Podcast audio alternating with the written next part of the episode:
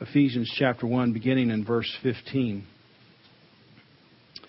For this reason, because I have heard of your faith in the Lord Jesus and your love toward all the saints, I do not cease to give thanks for you, remembering you in my prayers, that the God of our Lord Jesus Christ, the Father of glory, may give you a spirit of wisdom and of revelation in the knowledge of him, having the eyes of your hearts enlightened, that you may know what is the hope to which he has called you what are the riches of his glorious inheritance in the saints? And what is the immeasurable greatness of his power towards us who believe?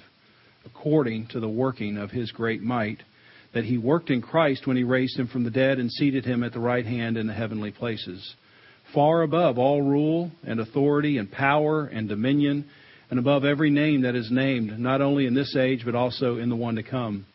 And he put all things under his feet and gave him as head over all things to the church, which is his body, the fullness of him who fills all in all. And we'll take a moment to reflect together on God's word.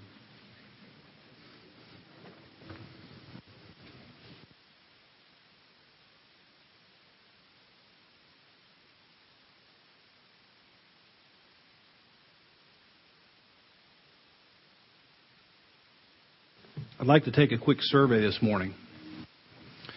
Just be one question, and I'm going to ask you to raise your hands to the answer to the question. Okay, so you ready?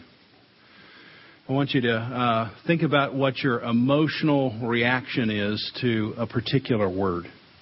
Now, you'll have a, uh, uh, sort of a picture that comes to mind, but you also have sort of an emotional reaction. So if I say the word ice cream, you know, you have probably a picture and an emotional reaction. And if you're like me, you have cookies and cream in mind or rocky road in mind.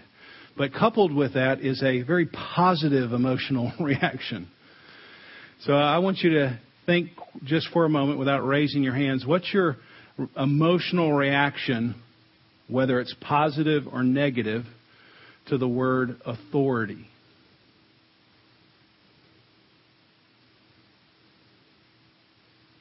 When you hear me say or you hear someone say the word authority, whatever you, comes to your mind sort of visually, do you have a more of a negative reaction or more of a positive reaction? All right, who has more of a negative reaction when you hear that word?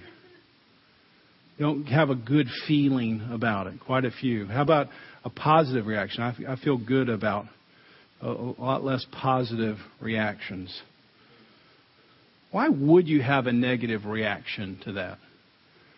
Why would you hear a, the word authority and, and have sort of a, a negative emotional attachment? Maybe it's sort of in our uh, societies or our country's DNA. Uh, when we decided that we wanted to exist as a country, we made a particular declar- declaration. What was that? It was a declaration of independence. In other words, I do not like the current authority structure. So I would like to rewrite that in some way. And maybe that's sort of just in the uh, American DNA. Some of you have heard me tell a story about John Guest, a gentleman who's spoken here before from this pulpit. He was born in England. He came to America in the 60s to be an evangelist. And when he arrived, he took a particular interest, as you might imagine, in, in sort of the Revolutionary War.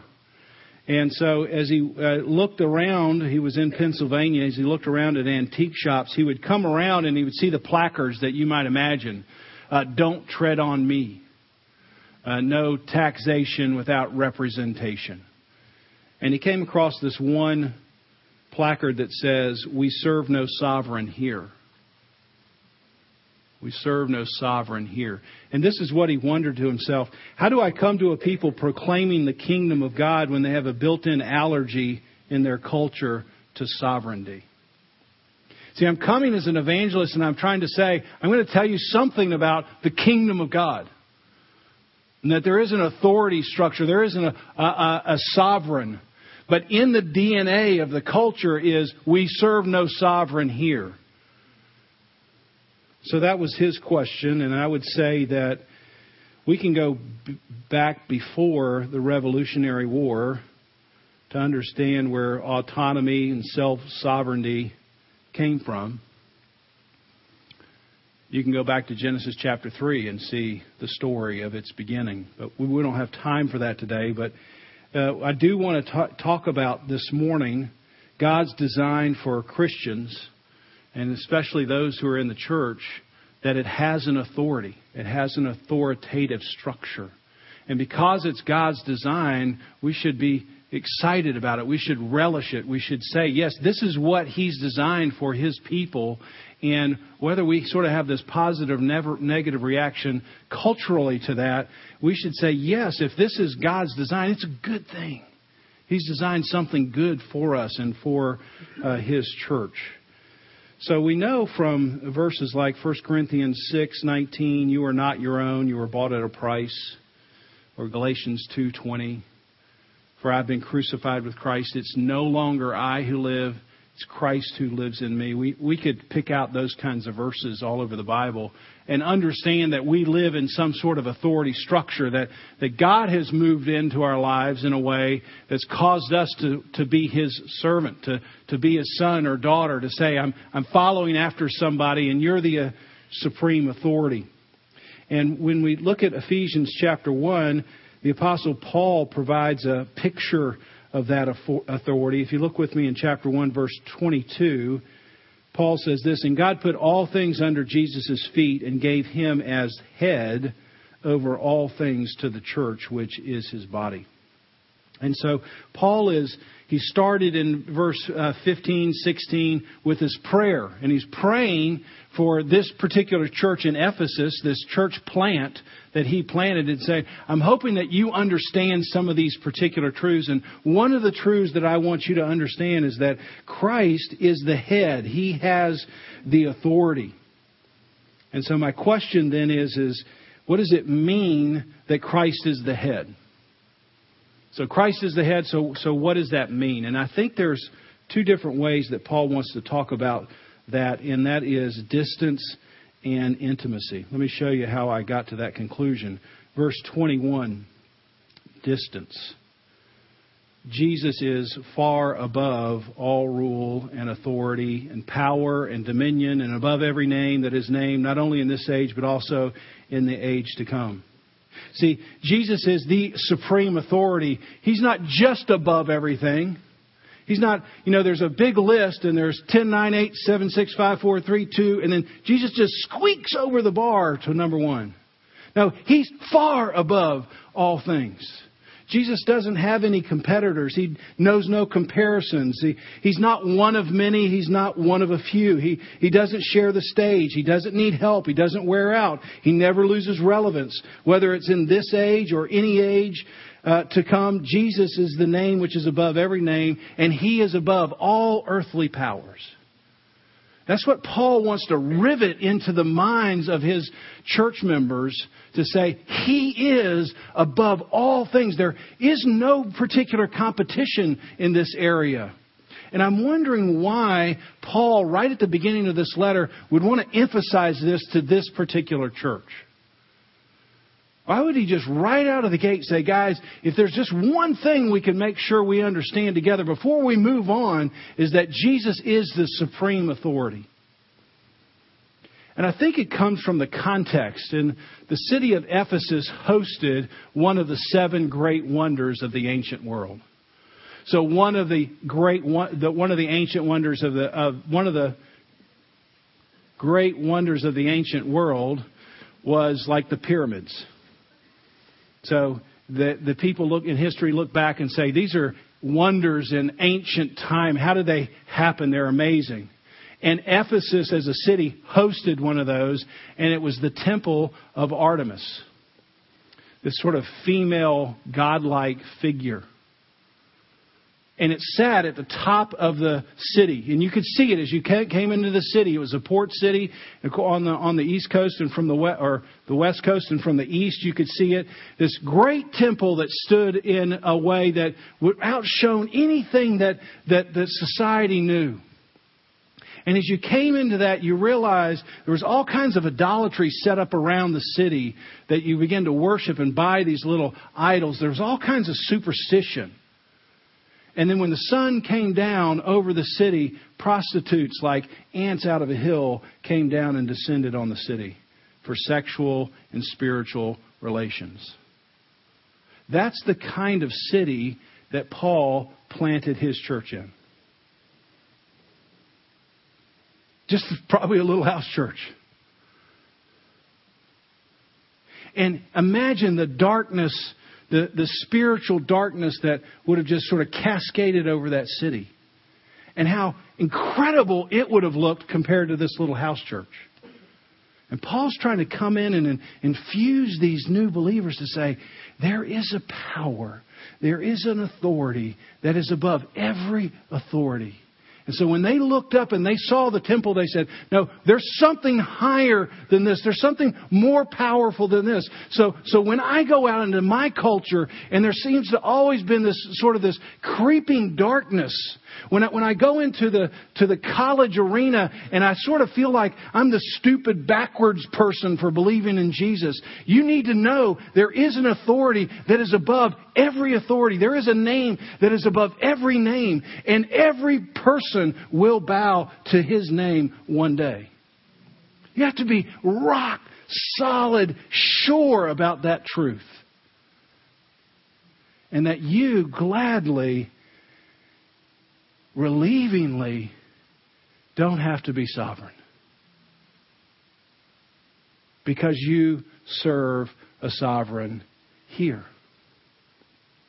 You don't have to know everything. You don't have to figure out everything. You don't have to have the power to change everything. You serve a sovereign, and He is making all things work together for good. And He is above every political system, every structure, every religion. And Paul's wanting to make sure you understand that. I, I Paul, your pastor, am trying to help you understand that as well. So there's a distance that Paul wants to help us to understand. But I think there's also an intimacy. Jesus is the head of a body, he's intimately connected. He's not just somewhere way out there circling above. He, he's also connected to his people like a head is to the body. He's, he may be far above, but he's not far removed from your situation.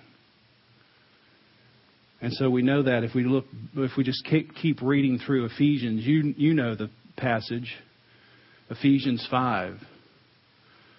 Uh, Christ is the head of the man, and the man is the head of the body. And then Paul goes on to describe this intimacy that's supposed to be happening between a man and a woman. And that's supposed to be a little picture of what the church has with Christ, that he's intimately connected. He knows his people, he knows them by name, he knows what's going on in their lives. And so we can say, at least from looking at Ephesians chapter 1, that, that we serve an authority. We serve a sovereign. He is both far above all things, but he's intimately connected to what's happening in your life, in the life of the church. He's not that distant. Second thing that we see, let's look at Matthew chapter 16. Matthew 16. Then my question moved from just understanding that Christ is the authority is to, well, did he leave us any other structure of authority in the church? He is the supreme authority. We can say that for certain. But now in this church, is there any, any authority in the church? And the way I thought about it, asking is, is church, is Christ the head of a body or is Christ the head of a blob? I mean, if you're head of a body, the body itself has some structure. It has a spine and has arms and has legs. Or is Christ just the head of the blob? He's just every Christian is just sort of in this big blob and there's no particular structure underneath. It's just Christ on top and sort of a big blob underneath. And I would say, we can say for sure, maybe because it just makes us feel better, that we're not a blob, we're a body. That there is some internal structure in the church. Jesus has definitely passed on some authority and structure from his church. And let's look at chapter 16. And you remember this passage. Jesus uh, is with his disciples and Peter makes this great confession, which is in verse 16 of chapter 16. Jesus asks, Who do you say that I am? And Peter says, You are the Christ, the Son of the living God. And then he says down in verse 19, I will give you the keys of the kingdom of heaven. And whatever you bind on earth shall be bound in heaven, and whatever you loose on earth shall be loosed in heaven. So we can clearly see there's some, some kind of transfer. Peter has made this great confession. You are the Christ. You are the Son of the living God. And then Jesus turns to Peter, and I believe to the rest of the apostles, and says, That's right, and I'm handing some keys. And in the Bible, keys open and close things. They represent some authority. These people are now going to have the authority to open things and close things. So there's an authority that's being handed off. It's important for us to see. Really, no matter how you would think about this verse, and there's some controversy, we can definitely see there's some authority that's being transferred. And I think in the context here, we can definitely say the authority is being transferred to proclaim the gospel. See, I've been proclaiming it. Jesus has been proclaim, Jesus has been proclaiming it, and he's handing off these keys, and he's saying, "Guys, you're going to be the ones that spread out across the whole world, and you're going to be saying things like, Jesus is the Son of God."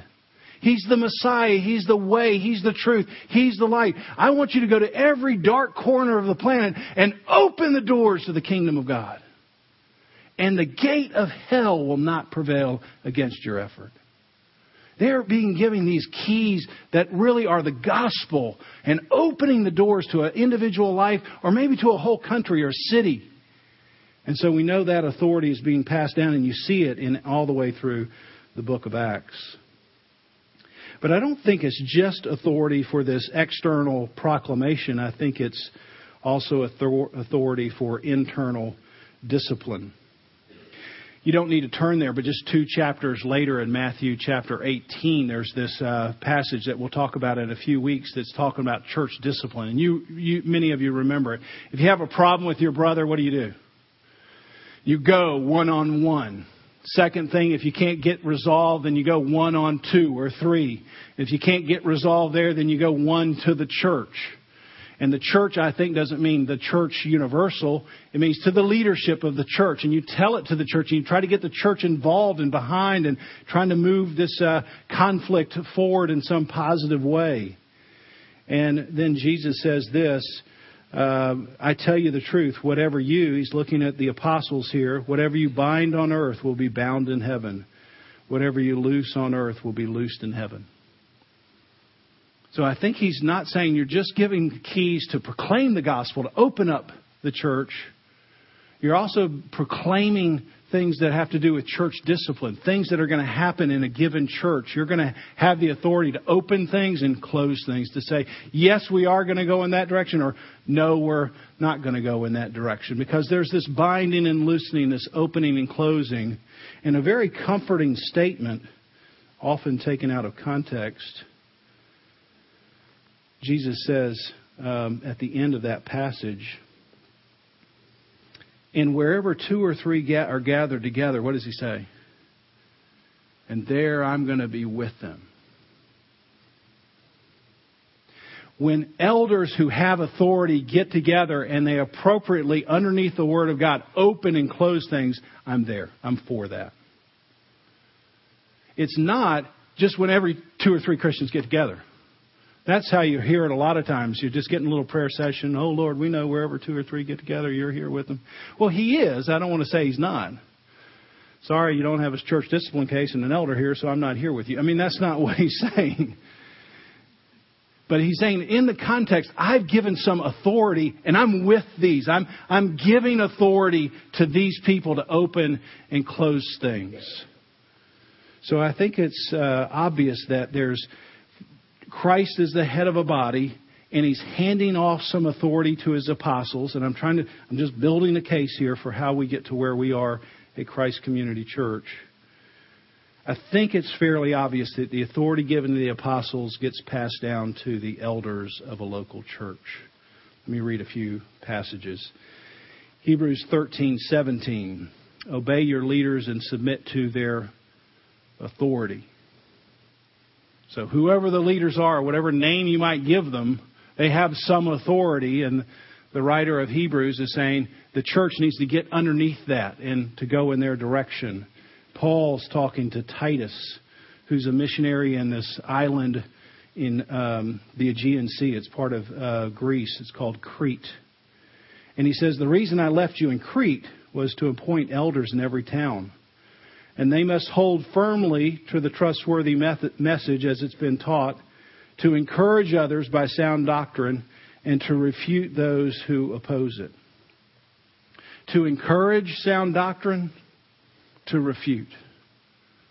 You might say to open, to close. I'm, I'm giving authority to you, Titus, to hand to these elders, and these elders have to be understand the word because they're going to be proclaiming the gospel to this little island. But then when people come in and they have some sort of opposing view, you've got to close that down to say, no, somebody has to stand up in authority and say, no, that's not true, or no, that's not the way to go. And that's given to these elders. Finally, in Acts chapter 20, Paul comes back to Ephesus and he's saying his last words to the elders that are left there, this city that's dominated by this temple to Artemis. And he says, Keep watch over yourselves and all the flock of which the Holy Spirit has made you elders. I know that after you leave, savage wolves will come in among you and will not spare the flock. So, be on guard. Be on guard. What does a guard do? Opens and closes. You have this authority to these people. You're going to be opening and closing things. And so this authority now is given to the elders. Now let's go to 1 Timothy chapter 3. 1 Timothy chapter 3.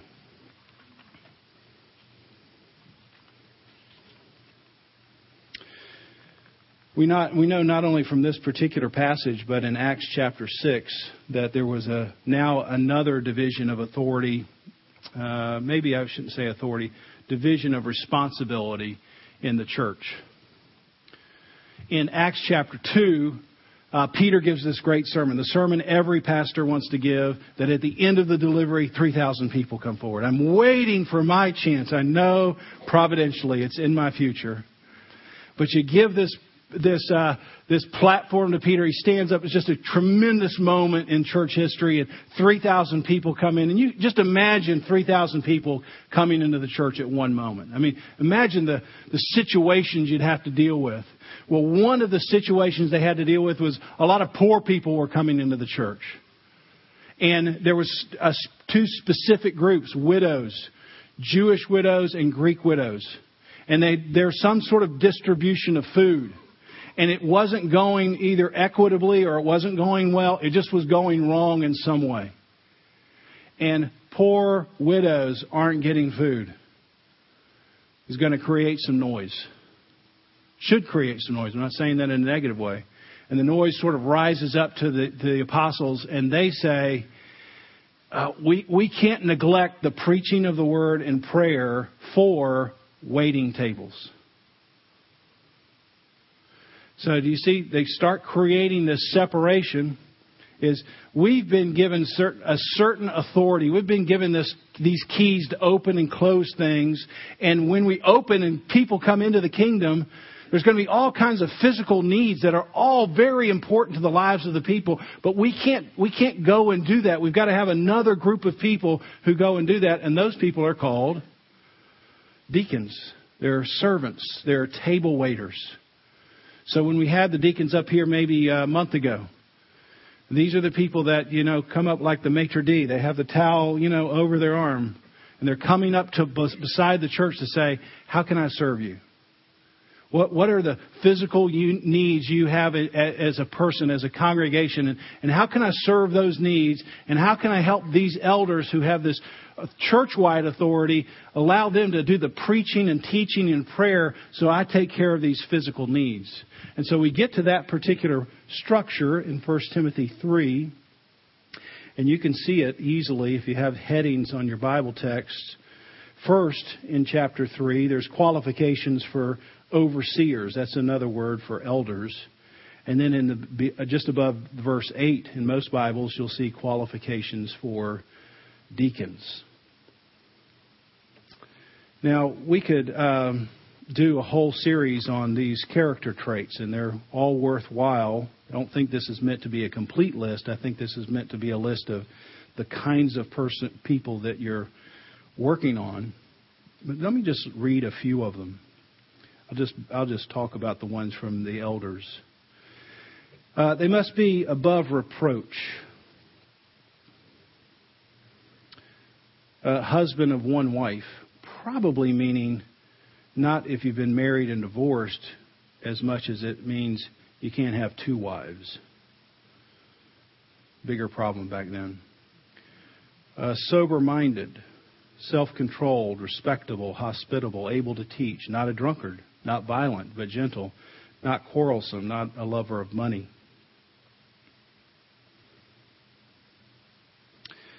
One of the things about when you read through the list is the list is admirable, but it's not remarkable. I mean, they're all, all admirable traits, but they're not like remarkable traits. You notice that? You, you shouldn't be a drunkard. You shouldn't be violent. You shouldn't be quarrelsome. It's not like you'd say, well, those are the super Christian guys, and they're going to be elders, but the rest of us can be drunkards and violent and quarrelsome. That's okay. That's certainly not a great congregation to lead. No, you, no, you would say, this is what most every Christian should be striving for. This should be the mark of most Christians, especially in a church that's creating a discipleship culture. As you begin to follow after Christ, some of these things that maybe represent you, they begin to fall off, and you, you begin to say, there should be people like this, qualified people in every church if they're really following after Christ. It's not the super Christians step up to the plate to be an elder or to be a deacon. This should be representative of many of the Christians in the body of Christ at any given church. Second thing I want to mention here, and we can just mention one from each. So let me pick one out from elders and one out from deacons. I would say when we look at this, this list, one thing that you see is that elders should be willing to fight, but should not be fighters. Elders should be men who are willing to fight, but not fighters. Why, why do I say that? Titus, encourage sound doctrine and refute those who oppose it. Acts chapter 20, be on guard against fierce wolves. Well, if you're going to have to be on guard against fierce wolves and you're going to have to refute things, you're going to have to learn how to fight. You're going to have to be willing to fight. Not, you know, the, the right hook, left hook kind of thing, but the fight for truth. And one of the things that concerns me just about our particular culture is the, the growing sort of passivity of men. Their willingness to sit back and either let somebody else do it or hope that somehow this conflict or issue is going to get taken care of when they don't get taken care of that way. They get taken care of when somebody who has courage but not quarrelsome can step into an arena and say, We're going to say what's true here. And so we have to have men who can step in and be willing to, to fight for truth and to fight for the health and the safety of the congregation. This doesn't happen very often, but it has happened here and probably will over the course of the next five years in different ways. But somebody came to the church that I thought was a threat, especially to young women. And so a few of us who are in leadership position got together and said, you know, you can't come back. We will try to be helpful to you. We'll try to give you counseling. We'll do all the things that we can, and maybe something could happen. But right now, you're you're a threat, and we can't have you come in. Now that's a tough decision, but somebody has to stand up and say that, and somebody's given some been given some authority to do that in the church, and so some men have to be the people who take care of those kinds of issues. So they need to be um, willing to fight but not fighters, I said. Verse 3. They're supposed to be uh, not violent, not quarrelsome. Paul's saying even if a man is able to teach, but he's quarrelsome, you don't want him as an elder if he stirs up conflict. So you can have some other good qualifications, and you might sort of be caught off guard because they have one or two or three or four of these kinds of things. But I don't think it's by mistake that Paul says in these, this verse back to back, not violent, not quarrelsome. We don't want somebody who's constantly stirring up conflict, constantly getting into these sort of verbal arguments. That's not the kind of character trait you need at the leadership level. I talked to a man several years ago. He said, I just love getting in arguments. That's okay. I mean, that's, it didn't bother me. I didn't lose any sleep. But I thought, you wouldn't make a good elder. I mean, you know. you know, just some people, they're just like that. They just like to mix it up. And I'm not trying to say that's bad. I'm just saying if you're the person that's always sort of stirring it up with your, your verbal weapons, okay, maybe there's some maturity issues there. I don't know, but it's not a good character trait if you're going to be an elder. That's not the kind of person that we would be looking for. So we have to have this person who's not passive. I want you to hear me say that, but not quarrelsome. There's a tension, there's a maturity. I think this is why typically their elders are older people because it can be easy for a young man to fall off these sides. And you want somebody who's had some experience to know how to navigate these two points. Number two, deacons. Let me just mention one thing. Notice in verse 8, it says deacons should be dignified and not double tongued. And I think specifically this verse is talking about men. And then in verse 11, whether it's wives or women, and I think it's women, either way, the list begins with dignified, not slanderers. So dignified, not double tongued, dignified, not slanderers. In other words, you, if you're going to be a deacon, you have to be honorable and honest. And there seems to be a special warning here in both cases, whether it's men or women, that you have to be an honorable person and you have to be very careful about your tongue. Whether you're double tongued or slanderous, you have to be very careful. And I just began to think, why would, why would those two character traits seem to be so critical for deacons? And, and again, I thought back to Acts chapter 6 when you have all these women coming forward who are all widows. Wow, what a vulnerable moment. I'm, I'm hungry. I'll do anything for food. The person I love has left me for whatever reason. I can't support myself. When you get women who are in that kind of position, you have to have somebody honorable dealing with them. You have to have somebody who's, who's going to watch their tongue. It's not going to say, Well, I promise you, Miss, Mrs. Smith, that we're going to do this, but then you go back and, and you don't do it. You can't have that kind of person at that place. You can't be serving the poor, then when you go back to your crowd, slander the people that you're trying to serve. Say, oh, those people. So you have to be very careful if you're going to be a deacon because you're going to be dealing with very vulnerable situations and you want to have the, the highest honor and you want to be very careful about what you say. Well, gosh, it, it would make a great sermon series to talk about all these character traits. Let me close with one more that's meant for every Christian, but especially for every Christian leader. And that is, um, and you don't need to turn to it, John chapter 13. Jesus in the upper room. I mean, in the event that a, a Christian loses sight of what it means to exercise authority in the kingdom of God, in the event that the leader gets confused with worldly leadership versus godly leadership, you can always turn to John 13 to give yourself some help. I want you to listen to this verse 3. Jesus is in the upper room. Jesus, knowing that the Father had given all things into Jesus' hands. Jesus is sitting in the upper room. It's hours before his betrayal. He already knows what's happening with Judas.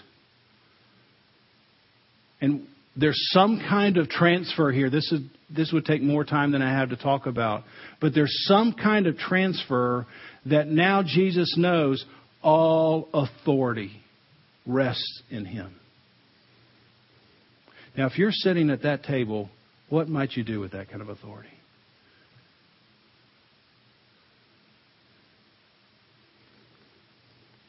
When that transfer is taking place unseen, an argument, a seen argument breaks out. Just imagine this. You're sitting there, and what, again, we can't explain it, but Jesus is sitting there, and he knows God the Father has said, All authority, Son. You have it all. And this divine transfer or transaction is taking place that's unseen, but what is seen is the disciples break out in an argument, and you know what the argument's about? Who's going to be the greatest? Imagine how far away the disciples were from reality at that moment. I mean, who's going to be the greatest? You're sitting in front of God Almighty, who all power rests in, and you're thinking about who's going to be the greatest. Now, what would I do with all authority at that moment? Oh, you wouldn't want to know. But what does Jesus do? In case any Christian leader gets in any authoritative position and gets confused about what that authority means, Jesus lays aside that garment of all authority and what does he put on? A towel. And he washes the feet of these people who are arguing about who's going to be the greatest. And he says, guys, see, now that you've seen me do this, you, you go do the same. When I talk about handing over keys, when I talk about giving authority to somebody, when I thought, talk about you being a leader, this is what I'm talking about right here. You're not supposed to press down on people, you're supposed to bend down and get people. See, it's a totally different view outside the church than inside the church.